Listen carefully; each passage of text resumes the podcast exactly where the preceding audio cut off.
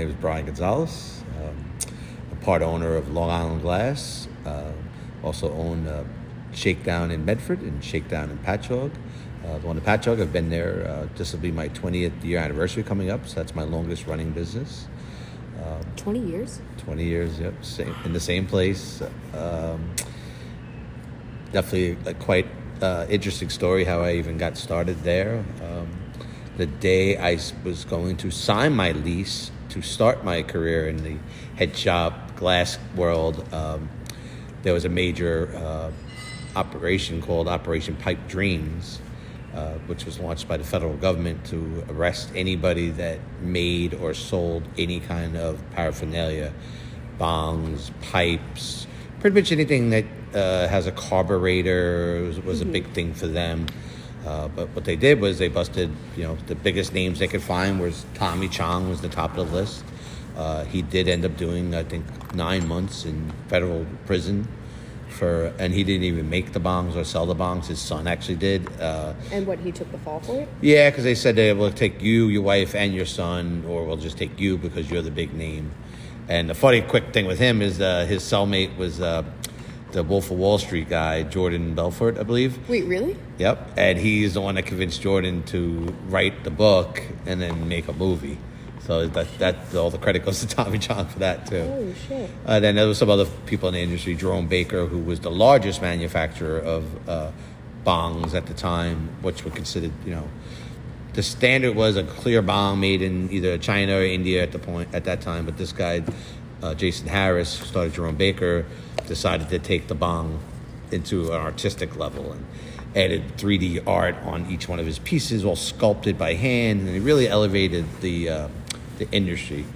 So he became pretty popular pretty quickly, and unfortunately, he got the biggest target on his back because he was the one making the most money.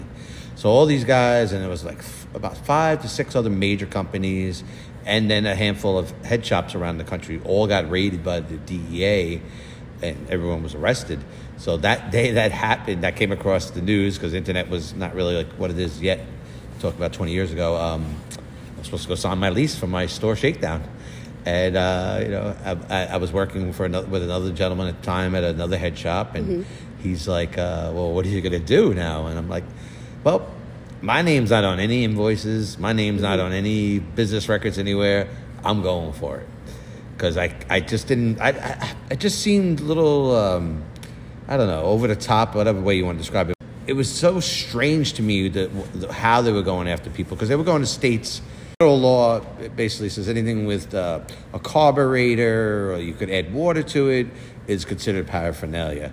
So, but in some states, they basically looked a blind eye at, at most of that. So, most states didn't crack down, but the, the DEA was able to uh, partner up with, I believe, Pennsylvania, a couple southern states, and, and I believe out Midwest. And they actually physically went and arrested uh, head shop owners for selling paraphernalia. So it was a, definitely a crazy time to start a business, but I figured uh, I'm an unknown, but with a lot of knowledge. And I grew up in this area where I opened my store, so I had a lot of uh, help in the area of friends I grew up with, and just uh, a general giant group of acquaintances and friends I knew that would support it. So I, I just went for it. And uh, fast forward to almost 20 years now, I'm still there, and I just opened my second store, so it's pretty cool. And the new store, I'll have a little bit more freedom uh, to work within what the cannabis laws are locally. I'm kind of excited about to you know, be able to bring some of the social part to a store, which has been done on Long Island. We're going to provide an outdoor, uh, private area for people to consume cannabis socially. They can meet up with their friends there. There's no charge to hang out in the garden.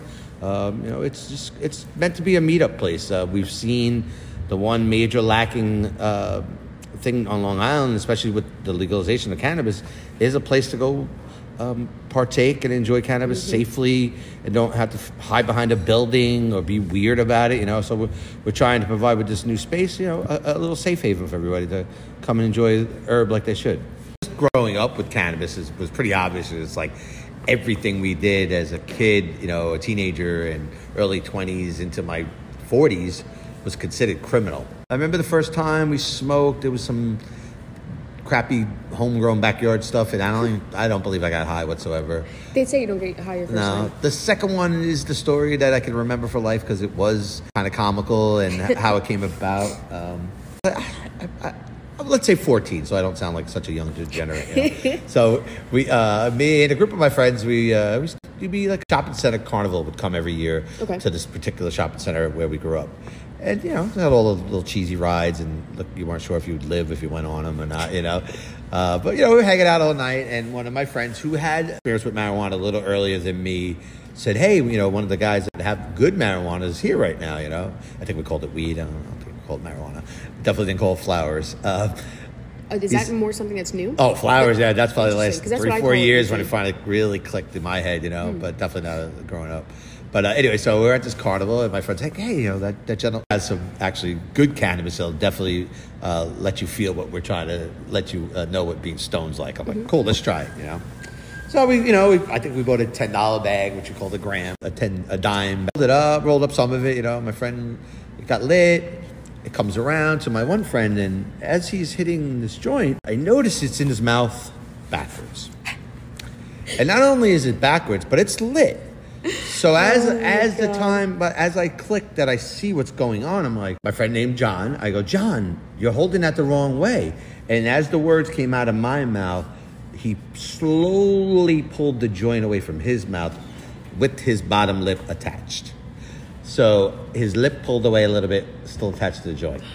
So the first time I ever got high, I will remember. it was quite interesting. Uh, the one thing that I feel like I was blessed, like in my high school, late years in high school, uh, we did have a local grower who who really uh, embraced hydroponics. We're talking about like 1988, 1989. So he was definitely really early in this area on it. And it was the first time I ever got to consume flower that someone grew inside that wasn't what they used to call homegrown. This was no, this was like boutique style quality cannabis. Uh, The high grade. very high grade. This guy actually went to Amsterdam, came back with seeds, grew it himself, That's awesome. grew it under the lights, did you know did the whole hydroponic system, and it was the first time I was like, "What the hell is that?" And then in my early early twenties, I spent a bunch of time out in California, and they were about twenty years ahead of us as far as like quality of marijuana. They weren't quite legal yet, but uh, medical was coming soon. But these guys had been growing quality cannabis since the 60s, so they had us beat.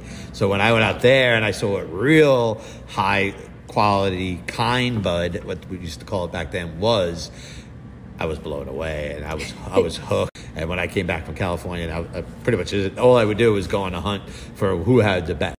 So to see where we are now, now it's almost like you can buy weed in 7-Eleven. It's it's just it's completely uh, blows me away. You know, every single stereotype, every fear, every paranoia kind of is gone now, you know? It's like, don't smoke in your car. That's the only real rule in New Yeah. York they set that I'm like, I can handle that, you know? It's like, so like, go from like always worrying about looking over your shoulder at, at just something you enjoyed so much really never made sense to me. So, That was one of the things I loved about Toasted Tuesdays, really, was because it kind of provided that space, safe space for people to be able to smoke. And I was telling people, a lot of my friends about it, and I was like, look, at the end of the day, yeah, it's yeah, it's a brewery, and people will still get beer, but Toasted Tuesday was uh, uh, an event we started this year at uh, Blue Point Brewery in Patchogue. Uh, they allowed us to come in and sort of bring the cannabis uh, lifestyle and culture and blend it with the uh, the microbrew uh, brewery, you know, thing Aspect of it, aspect yeah. of what they have going on. And what we found is, uh, I, like me personally, I don't drink alcohol, uh, but I do love to consume uh, cannabis. So a lot of for years I wouldn't even step foot in a brewery because there really was nothing for me to do there. Um, so with this Toasted Tuesday thing we started, we were able to basically blend the culture. So people that that did like to drink beer, they could, and then maybe smoke a little bit, they would come. The people that smoked and didn't drink at all, they would come. The people that drank and didn't smoke, they also came because what happened was with this blend of all these cool. Um, different people and lifestyles all mishmashing together, but with cannabis sort of as the centerpiece and really delicious beer too. Uh, it really set an amazing vibe. yeah, Uh, I agree. you know, we, we provided a little bit of background music with this amazing DJ, uh, Jared, uh, the mood maker he goes by. Uh, he kind of worked with us right away. We clicked. He got what we were looking for. We, did, we wanted music. We wanted it to be noticed, but not be the focal point of everything. Was, and he really clicked in with setting a vibe. It's if you walk into that place, you would know on a, on a Tuesday, which is such a random day of the week. It felt like man, I really want to be here. Yep. And you didn't want to leave. You know, it, it, Long Island gets crowded and, you know, sometimes too noisy. And this provided something a little bit different. You know, it was just, like I said, the vibe is the right word for it. It was no other way to describe it. It was just like riding the perfect wave or something. It was just amazing, you know.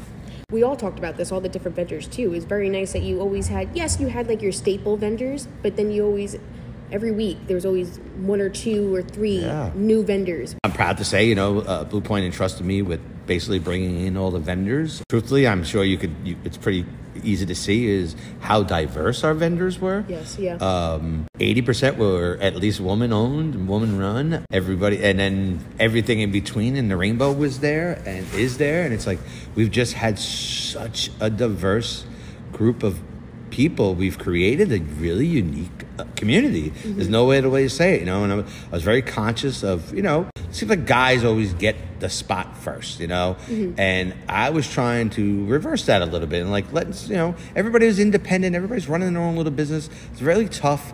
So what you know, running the business is, is hard enough, and making sure you have everything you need, but but also having a safe cool environment to make some money and meet new customers is what I think I brought to everybody, you know, to all the vendors. And then the vendors in turn brought all their uniqueness to a whole new group of people that maybe never would have saw their, their work or their business. So I think it's been very amazing, this symbiotic uh, relationship we've all created. I mean, it, it feels like family, you know, it's like some of us have only met a couple of times, but it's like, it's amazing how close to each other or look out for each other, you know, and it's like, you can't take away that the center of that is cannabis and cannabis brought us all together. And it, it's just proving that all the old that stereotypes and fallacies, they're not real.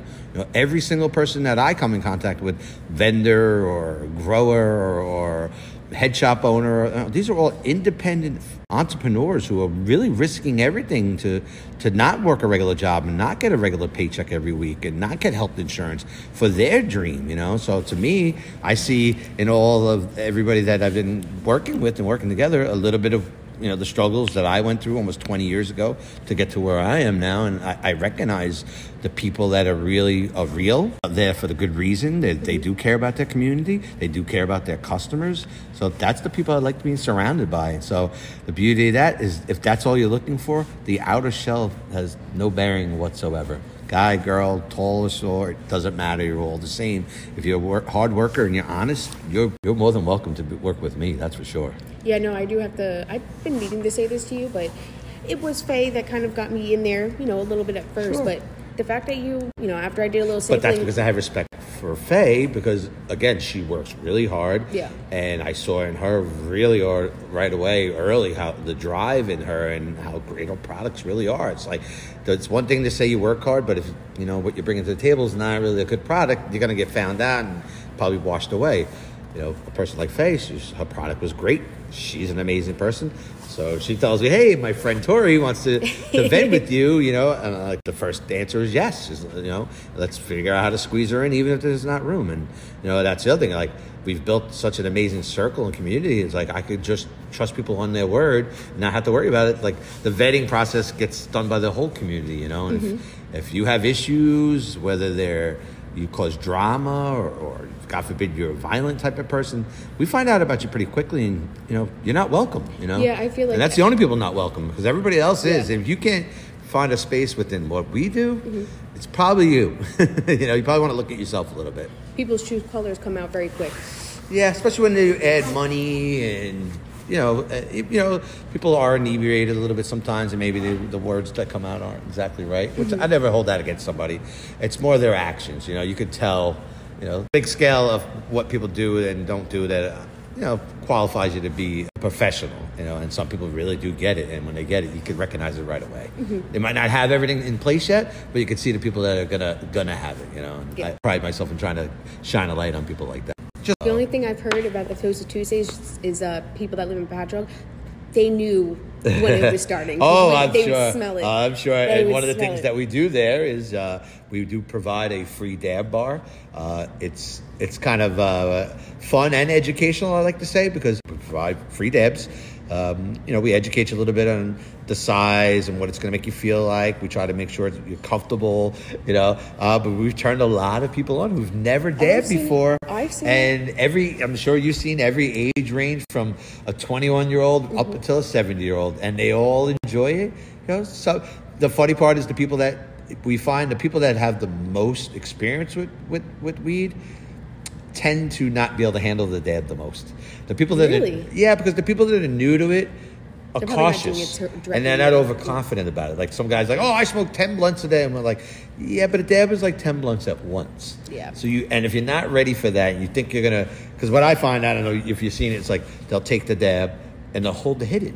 Because people don't tell the. Yeah, and I do. Yeah. We, you know, the dab tenders always are like, you don't need to hold it in because it's a concentrate. It's hitting your bloodstream right away. It's, it doesn't need to go through your liver and all that. You're gonna feel the effects immediately. You know, so that you know, it's so it's fun to like get people a little high. You know, The dabs. yeah, so Okay, okay, so we'll do okay. it quick. So the making sure. shatter, which is the first thing that most people were introduced to, Mm-hmm. shatter is, is uh, used with uh, BHO extraction. Um, rosin, the first rosin that really came about was they basically just took heat and they took buds and they put them in wax paper. Uh, uh, not wax paper, but uh, parchment paper, and they would just apply heat and pressure. And they realized when they put heat and pressure Mm-hmm. to a bud, it actually would excrete rosin, and you could smoke it right there and then.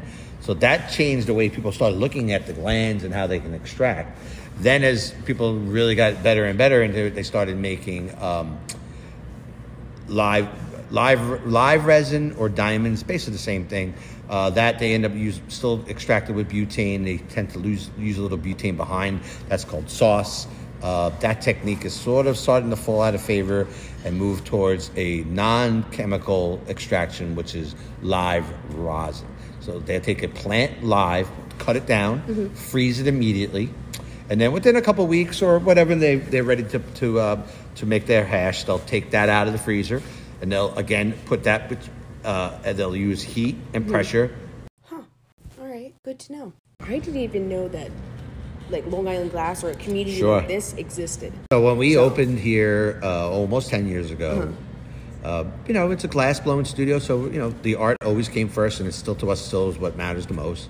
You know, but because of what we create, you know, we do make pipes, we do make bongs, uh, so we do make devices that people can consume marijuana through. But we do a very artistic version of it. So you know, we make pipes and stuff. Sometimes people never smoke out of it; they're just collected, put on the shelf because it looks pretty. But artist-driven studio, uh, whatever level you are, you can come here. Beginner, we can teach you. So um, we started opening our doors to the public to sort of let them see. You know, I've owned a head shop for almost 20 years, but I've never got to let people see the process or how, how the pipes they use get created, let alone let them meet the person who actually made the, the glass. So here at Long Island Glass, one of the beauties is you can actually meet the artist who made the pipe that you use, and we have an area where you can come and consume together with the artist. Uh, cannabis. You know, like most guys make a pipe, it gets sent out to a store, to a customer, they never meet the, the customer, mm-hmm. and they never, never, never get to use their own pipe. So most guys make something and never get to use it. Kind of unusual. So when we created Long Last, we, we we found like let's people let people see how it's made. Let them meet the artist, and then let's have a social gathering around it. And at the center of it was cannabis, you know. And so we kind of harvested that. We started to realize, like, all right, let, let's let them smoke here. We have ventilation. We're we're a glass blown studio. We actually are built to you know clean the air every second. So we're like, we have a safe place for people to consume. This is private. You know, we don't the public doesn't walk just in and out of here. Mm-hmm. So we can control the environment. Everyone's 21 or over. So like, so Long Island Glass sort of grew that way, hand in hand with the cannabis community, because we gave them a nice, safe place to consume and enjoy themselves, and then watch art be created so in the last year, year and a half or so, since cannabis was really uh, legal, like all the way, uh, we've been able to open our doors a little bit more to the general public and sort of let them see what we're doing here. And from that, we actually we started a private uh, club called the Kaya Club. Uh, meets once a week. It's a members-only driven uh, club. Uh, every week we kind of have different things going on, different activities. Some of it entertainment, like music and trivia and comedy. Other weeks it's uh, informative, like teach you how to roll uh, a hash joint, uh, show teach you how to make a clone. You know, like we try to make something different every week. But even if you just want to come here and hang out with other people that smoke, It's a good networking. Of the, I call it the uh, Star Wars Cantina. It's like all all the mercenaries and all the all the like all the that. people from all over the galaxy like to meet. Join and hang out with a couple of people that are like minded in a safe, uh, fun environment. They can watch art be created if they want. Like I said, they could just sit around the table and, and shoot the shit with their friends and Yeah. smoke and compare what they grew. And they come here and they share with the, the fellow members and their friends, new friends that have been made here. I mean, that's the other thing. The club is. I've, we've connected a lot of people that didn't know they were right next to each other and like, Oh, yeah. liking the same things, and we gave them a, a, you know a, like a little oasis, I guess, to all meet.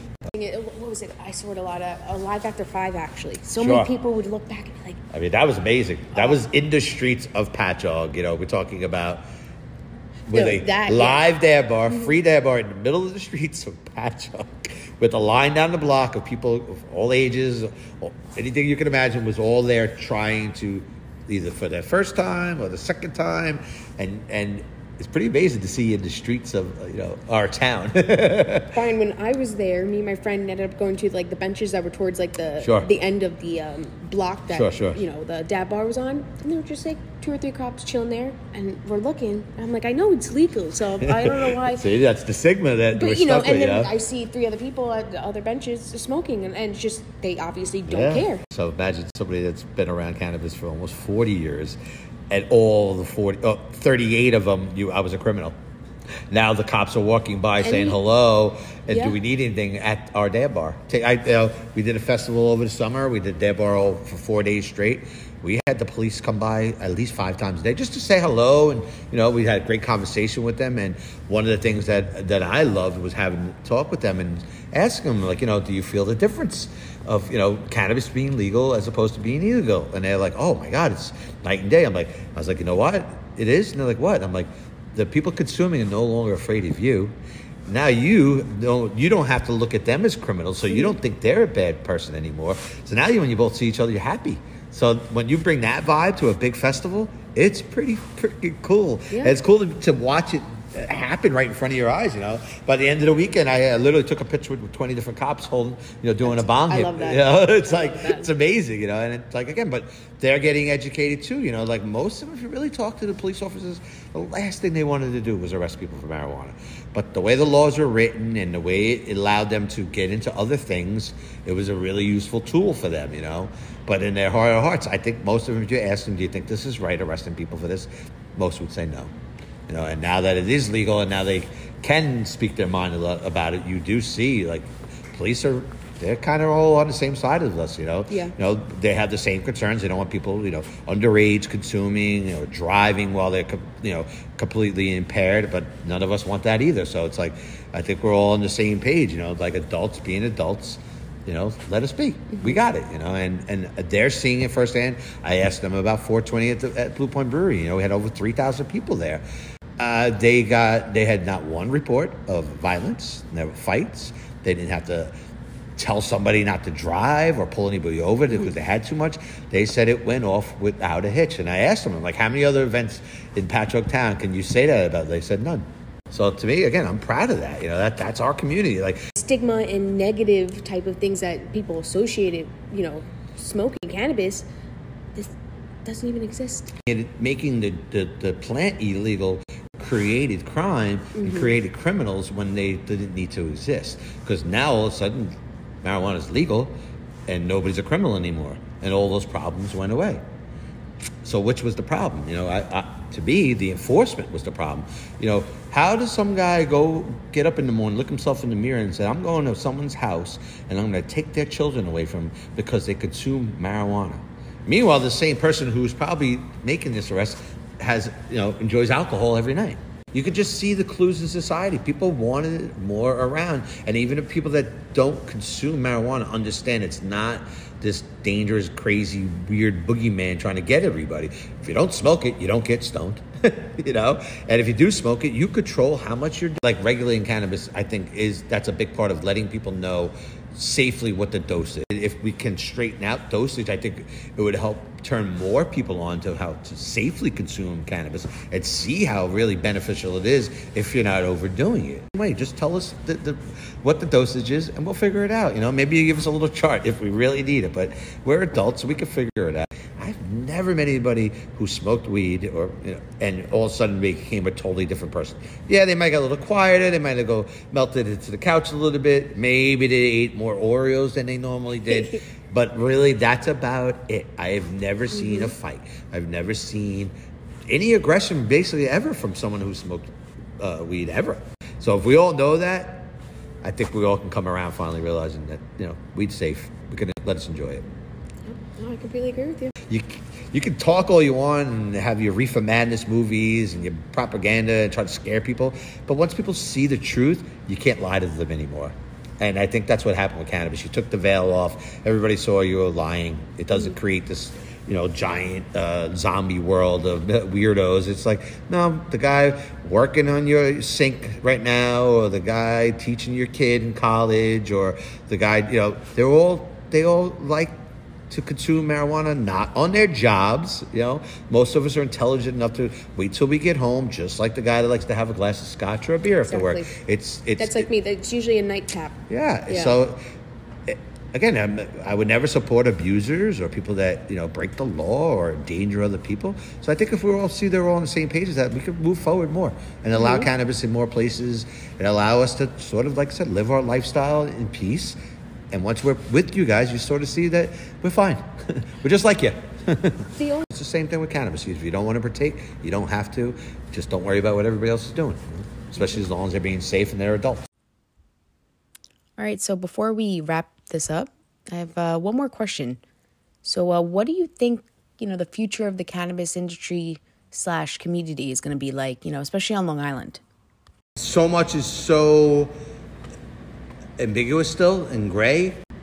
Just how you're going to be able to get it. They still don't have testing set up. So there's so much that still hasn't even come down that you you need A for B to work, and for B to work, you need C to work. You know, like Yes. and they've only got part of A done. So it's like I don't know. We we none of us know yet because interesting. they could open it up and give everybody a license. Mm-hmm. That's the Colorado ma- model. Personally, and I, the more I look at it, I think that's what they're going to end up doing. They're going to set out maybe, we'll say 200 total licenses for people that are really disadvantaged, you know, uh, victims of the drug war, all that. They're Yeah. going to get theirs, but it's going to be very hard for them to be successful. If you've never run a business before, it's tough right off the bat. And if you've never run a business that has to run through the state for every aspect of what you're doing, it's almost impossible. Yeah. You have to have some sort of experience or somebody that has it. So a lot of them are going to fail. To me, the whole dispensary model is old, it's done. How would you tell someone like myself introduced to the you know cannabis community? a place that does everything, like a micro business that's run properly, will have every aspect of the uh, cannabis industry basically involved with it. You'll grow it yourself, you'll deliver it yourself. You'll again, they haven't set any of these rules, so even if the micro grows do everything right, they still have to get it tested. I would assume because Yeah. I don't know how else you would do that.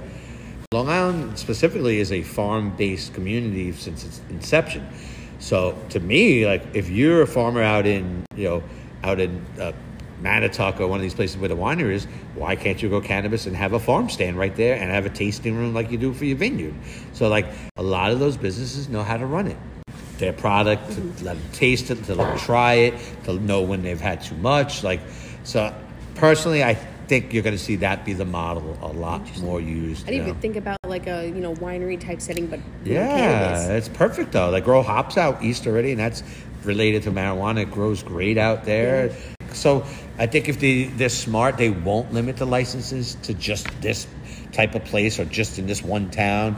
It's just going to take a little while because the people that are still in power right now, you know, unfortunately, these people are the last of that generation Yep. that grew up with weed being illegal their whole life. Funny that we're in the roaring 20s of the 2000s now. It's the same. If you look at it on the timeline, it's so similar. Mm-hmm. Where am I, you know? But I love it, you know? To me, it's like, it's always been about the plant, and now I can finally just enjoy the plant without worrying about being a criminal. It's fucking awesome. And that's a wrap to our first episode of Token with Tori. I hope you all enjoyed listening. If any of you are curious about some of the things that Brian talked about during this episode, You're more than welcome to follow the Instagrams that I have attached in the podcast description for Shakedown in Medford, Shakedown in Patchogue, and Long Island Glass. Any of those are a great way to stay updated about any events or who to get in touch with about taking a class at Long Island Glass. Stay tuned for more updates about when episode 2 will be released.